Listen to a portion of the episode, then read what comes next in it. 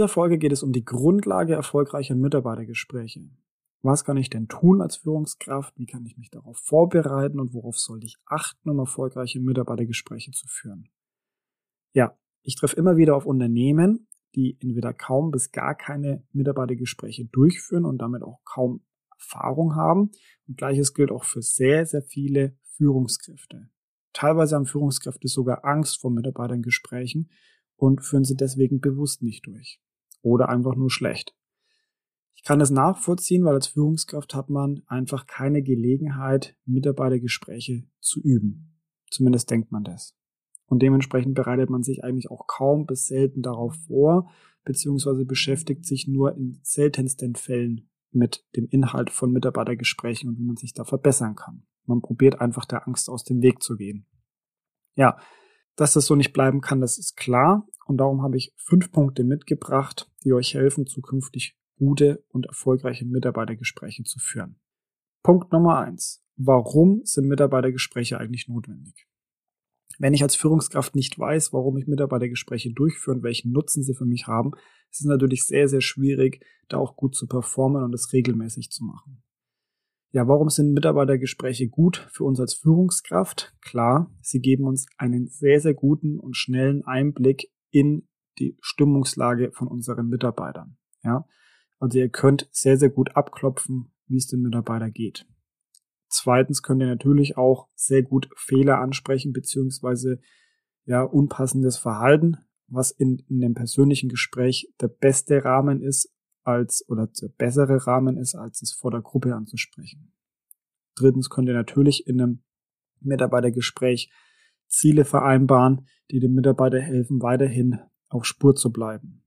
Auf Mitarbeiterseite haben wir aber auch die Möglichkeit, ähm, dass der Mitarbeiter Ideen vorbringen kann, die er im Tagesgeschäft eben häufig nicht einreicht, beziehungsweise die an uns sonst vorbeigehen. Ja, das heißt, es gibt den Raum für den Mitarbeiter, neue Ideen vorzubringen. Und das Ganze ist eine extrem große Wertschätzung für den einzelnen Mitarbeiter, denn wo kann man denn heute noch mit dem Chef beziehungsweise mit der Führungskraft unter vier Augen sprechen? Häufig ist einfach keine Zeit dafür oder es wird sich keine Zeit mehr genommen ja, diese fünf, zehn, 15 Minuten, je nachdem, wie lang so ein Gespräch dann für euch geht, können aber extrem wertvoll sein und euch Stunden an Arbeit sparen.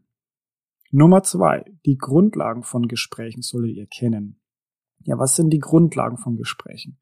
Eigentlich genau das, was wir selbst von ja, Gesprächen mit anderen Personen erwarten. Da haben wir zum einen die Regelmäßigkeit. Wie häufig finden Mitarbeitergespräche statt und ist es ein regelmäßiger Turnus? Ja. Wöchentliche Gespräche sind natürlich deutlich zu häufig. Deswegen empfehle ich immer, monatliche Gespräche durchzuführen. Vielleicht sogar bei dem einen oder anderen Team vierteljährliche Gespräche, wenn man jetzt zum Beispiel ja große Vertriebsteams hätte, die ähm, ja sehr weit auseinander sind und man sich nicht immer persönlich sieht. Ja, zu dieser Grundlage gehört aber auch, dass man diese Termine terminiert und in den Kalender schreibt. Also für euch und für den Gesprächspartner, für den Mitarbeiter klar macht, wann ist denn der Termin, so dass ihr euch auch die Zeit dafür blocken könnt. Denn der wichtigste Punkt ist natürlich auch, dass das Gespräch nicht gestört wird, beziehungsweise dass ihr auch ausreichend Zeit dafür habt und nicht unter Zeitnot steht. Ja, sonst gibt's ja auch da wieder Probleme in der Stimmung äh, beziehungsweise in der Gesprächsführung. Äh, weitere Grundlage ist natürlich auch, dass die Inhalte dokumentiert werden. Das heißt, schreibt ein Protokoll mit oder schreibt, macht euch Notizen während des Gesprächs. Das ist auch wieder ein Punkt, der auf die Wertschätzung äh, für Mitarbeiter einspielt. Denn wenn der Mitarbeiter bemerkt, dass ihr euch während des Gesprächs auch Notizen macht, dann vertraut er euch viel, viel mehr, dass ihr auch diesen Punkt ernst nehmt und dass eine Veränderung beziehungsweise eine Umsetzung danach folgt. Ja. Als dritten Punkt habe ich die Anforderung an die Führungskraft mitgebracht. Ja, was muss ich als Führungskraft denn mitbringen, um wirklich erfolgreiche Mitarbeitergespräche zu führen? Das ist eigentlich ganz leicht und wir haben es auch öfter schon mal gehört, beziehungsweise eine Führungskraft sollte sich damit bewusst auseinandersetzen. Der wichtigste Punkt ist aktives Zuhören. Bei dem Punkt Mitarbeitergespräche geht es weniger darum, einen Fragekatalog von A bis Z durchzuarbeiten, sondern vielmehr darum, dem Mitarbeiter mal ja, ein offenes Ohr zu bieten. Ja. Aktives Zuhören bedeutet, den Mitarbeiter reden zu lassen, zu bemerken, wie geht's dem Mitarbeiter, reinzuhören, Fragen zu stellen, um einfach auch konkret äh, nachvollziehen zu können, um was geht es dem Mitarbeiter im Unternehmen, ähm, wie kann er sich dort ja besser entwickeln, was braucht er, um seine Arbeit wirklich noch besser durchzuführen. Dazu gehört aber auch, dass wir, wenn wir Versprechen geben, die auch einhalten müssen. Das heißt, wenn ihr mit dem Mitarbeiter besprecht, es wird eine Veränderung geben, dann müsst ihr auch alles daran setzen, dass es klar ist, dass diese Veränderung kommen wird und dass die auch umgesetzt wird in dem Zeitraum, den der definiert ist, beziehungsweise dass das auch kommuniziert wird. Denn eins ist klar, wenn wir oder wenn der Mitarbeiter bemerkt, dass die angesprochene oder versprochene Veränderung nicht kommt, dann ist es auf jeden Fall ja ein Vertrauensverlust, den wir haben. Und das wollen wir als Führungskraft auf jeden Fall vermeiden. Ja, und der dritte und wichtige Punkt, den viele Führungskräfte leider unterschätzen und ähm, ja, falsch aufgreifen, ist das Thema Fragen. Wenn der Mitarbeiter Fragen an uns hat, dann werden wir immer häufig nervös, weil wir nicht ganz wissen, ob wir alle Fragen beantworten können oder dürfen. Und da kann ich ganz klar einfach nur sagen, wenn ein Mitarbeiter auf euch als Führungskraft zugeht mit Fragen, dann sollte es von euch immer eine Antwort geben. Einen Mitarbeiter mit Fragen im Raum stehen zu lassen, ist nie gut. Stellt euch mal vor, ein Kunde kommt in euer Geschäft und ein Kunde kommt auf einen eurer Mitarbeiter zu und fragt ihn etwas über eure Produkte, über eure Dienstleistung. Und der Mitarbeiter bleibt stehen oder geht einfach weg, ohne die Frage zu beantworten. Wie würde sich denn der Kunde fühlen? Nichts anderes ist es quasi auch für den Mitarbeiter, der einfach nur ein Interesse hat und eine Frage beantwortet haben möchte. Von daher nimmt Fragen wahr, nehmt sie ernst und probiert alle Fragen zu beantworten, beziehungsweise in einem angemessenen Zeitraum, vielleicht nach dem Gespräch, die Fragen dann noch zu klären, falls ihr sie vor Ort nicht klären könnt. So, der vierte und wichtigste Punkt für Mitarbeitergespräche ist die Vorbereitung. Häufig mangelt es an der Vorbereitung, weil wir uns nicht die Zeit dafür nehmen, beziehungsweise weil wir zu wenig Informationen haben oder es uns einfach zu unwichtig ist, wir zu flexibel in die Gespräche gehen, ja, und, und, und. Es gibt also genug Ausreden, warum eine schlechte Vorbereitung sein kann. Ja, ich habe die Vorbereitung in vier Punkte gegliedert. Das ist erstens der Inhalt, zweitens die Strategie, drittens der Rahmen und viertens der Gesprächspartner. So, gehen wir mal ganz kurz rein in diese einzelnen vier Punkte. Der Inhalt. Wenn ihr euch auf das Gespräch vorbereitet, dann sollte euch klar sein, um was sich das Gespräch dreht. Es gibt ja Mitarbeitergespräche, die einfach regelmäßig durchgeführt werden, wo man ähm, quasi keinen großen Inhalt hat, außer einfach abzufragen, wie ist die aktuelle Arbeitslast und so weiter. Aber dann gibt es auch Mitarbeitergespräche, die einen konkreten Inhalt haben, wie zum Beispiel eine Problemstellung im Aufgabenbereich des Mitarbeiters ja, oder ein falsches Verhalten von dem Mitarbeiter. Ihr solltet euch also vor dem Gespräch definitiv klar machen, um was geht's in diesem Mitarbeitergespräch, was ist Thema. Und auch da bitte weniger ist mehr. Ja, das heißt, ähm, nehmt in die Mitarbeitergespräche nicht zu viele Themen mit. Ja, die können alle nicht abgearbeitet werden und wenn ihr euch zum Beispiel einen Rahmen von 15 Minuten setzt, dann äh, habt ihr mit fünf bis zehn Themen schon eine richtig große Last, die ihr niemals mit dem Mitarbeiter besprechen könnt, zumindest nicht ernsthaft besprechen könnt, weil so ein, ähm, ja, so ein Gespräch häufig einfach mit drei bis vier Themen schon so ausgelastet ist ähm, und man kommt ja doch von dem, dem Hundertsten ins Tausendste, so dass ihr sonst einfach nur unter Zeitdruck stehen würdet, was dem Mitarbeiter und euch auch wieder einfach nur schadet, weil ja der Eindruck entsteht, dass ihr es nicht ernst nehmt. Also weniger ist mehr. Und dann solltet ihr euch natürlich auch darauf vorbereiten, was für Infos habt ihr denn zum Beispiel über das Thema. Also wenn es zum Beispiel eine Problemstellung mit dem Mitarbeiter gibt, dann ist Wissen besser als Glauben. Auch das ist ein Grundsatz für Führungskräfte. Ähm, ihr solltet immer wissen und nicht glauben. Heißt, wenn ihr euch nicht sicher seid, dass etwas so ist, dann solltet ihr Recherche betreiben oder den Mitarbeiter aktiv nachfragen beziehungsweise die beteiligten Personen äh, zum Gespräch bitten oder vorher nochmal ja, interviewen, um wirklich etwas zu wissen. In ein Gespräch mit dem Mitarbeiter zu gehen und einfach nur ähm, rein aus dem Glauben heraus etwas anzustoßen, ist nie gut. Ja, als zweiten Punkt gehen wir auf die Strategie ein. Strategie hört sich jetzt natürlich schwierig an, aber manche Mitarbeitergespräche brauchen das. Ja, also wenn ihr in einem normalen Standard-Mitarbeitergespräch seid, das ihr monatlich durchführt, dann ist so eine Strategie natürlich ganz simpel. Wichtiger sind Strategien aber für Gespräche, ähm, wie zum Beispiel Kritikgespräche oder wo etwas nicht ganz funktioniert. Ja, oder wenn der Mitarbeiter eine Beschwerde hat, dann solltet ihr euch auch darauf vorbereiten. Das heißt, was ist denn das Ziel von dem Gespräch? Was ist das Ziel von euch? Was ist das Ziel von dem Gesprächspartner? Und wie sieht denn das beste Ergebnis aus, so dass ihr beide mit einem Erfolg aus dem Gespräch gehen könnt? Warum spreche ich Strategie an? Für viele Führungskräfte ist es einfach sehr unangenehm, in solche Gespräche zu gehen. Und dementsprechend hilft eine Strategie, um ja, die Nerven zu beruhigen, um entspannter zu sein, um sich auf das Gespräch einfach auch einlassen zu können. Ja. Dementsprechend macht euch einfach bewusst, wie könnte so ein Gesprächsverlauf sein, um dann als Führungskraft auch handlungsfähig zu bleiben. Ja, zu sagen, okay, jetzt gehen wir in den nächsten Punkt oder der Punkt ist für mich hier abgearbeitet und, und, und. Sonst haben diese Gespräche irgendwann einfach auch kein Ende oder ein plötzliches Ende, weil die Zeit abgelaufen ist, aber ihr seid nicht fertig geworden und, und, und. Das ist einfach notwendig, um wirklich erfolgreich, nachhaltig gute Mitarbeitergespräche führen zu können. Der dritte Punkt wird auch viel zu häufig unterschätzt. Der Rahmen. Was heißt jetzt der Rahmen? Ähm, definiert ist es der Ort zum Beispiel. Ja, wo findet das Gespräch statt?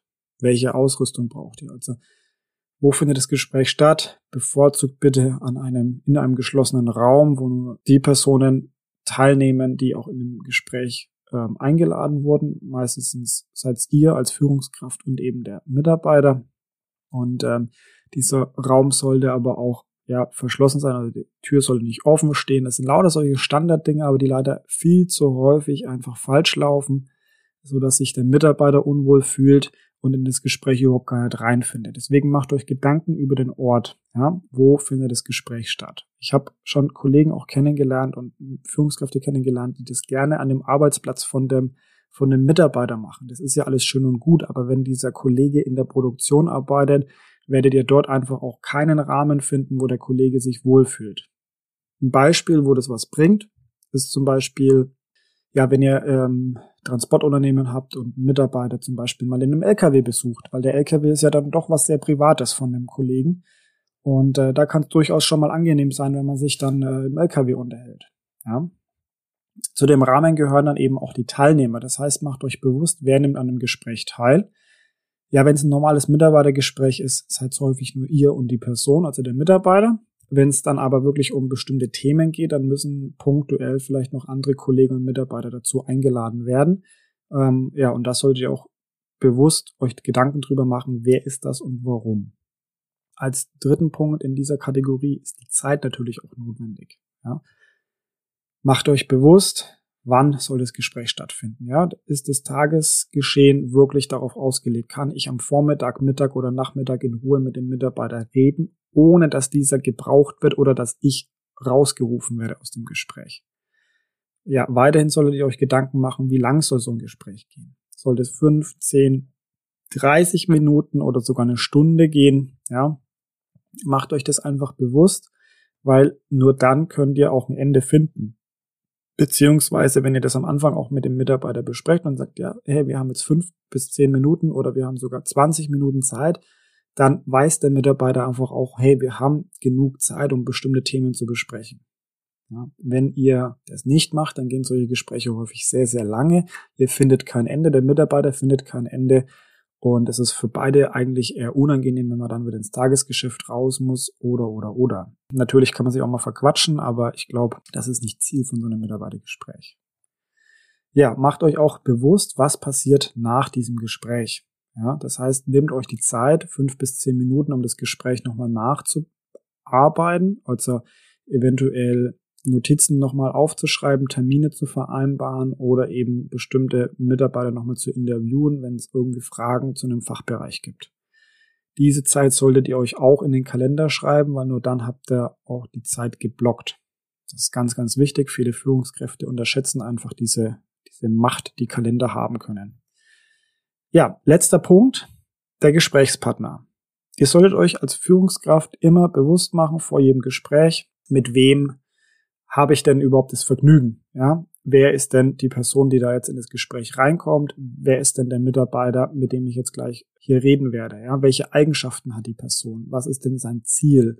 Welche Einstellung habe ich als Führungskraft auch zu dieser Person? Ja, das heißt, beeinflusst eine Meinung von euch das Ziel von diesem Gespräch. Wenn ihr die Nase von jemandem nicht leiden könnt, dann heißt es noch lange nicht, dass deswegen ein schlechtes Gespräch entstehen muss. Im Gegenteil ihr seid ja Führungskraft und dementsprechend ist es auch wichtig, dass ihr dort differenzieren könnt zwischen der eigenen Meinung und dem Ziel, das eigentlich verfolgt werden soll. Und in dem Fall ist es einfach sehr, sehr unwichtig, wen ihr persönlich mögt, sondern warum ihr diese Tätigkeit ausführt. Und häufig ist so eine Beeinflussung von uns normal, aber hindert uns eben an der Ausführung von unserer Arbeit. Ja, macht euch Gedanken, welche Sprache gesprochen wird. Ja, also es gibt Führungskräfte, die haben es sehr, sehr gut drauf, in ihrer Management-Sprache zu bleiben und trotzdem mit dem Facharbeiter ähm, gut ins Gespräch zu kommen. Es gibt aber auch Leute, die sich sehr, sehr gut auf die einzelnen Personen einlassen können und dann zum Beispiel den Unterschied zwischen der Sprache im Büro und der Sprache in der Werkstatt beherrschen. Ja?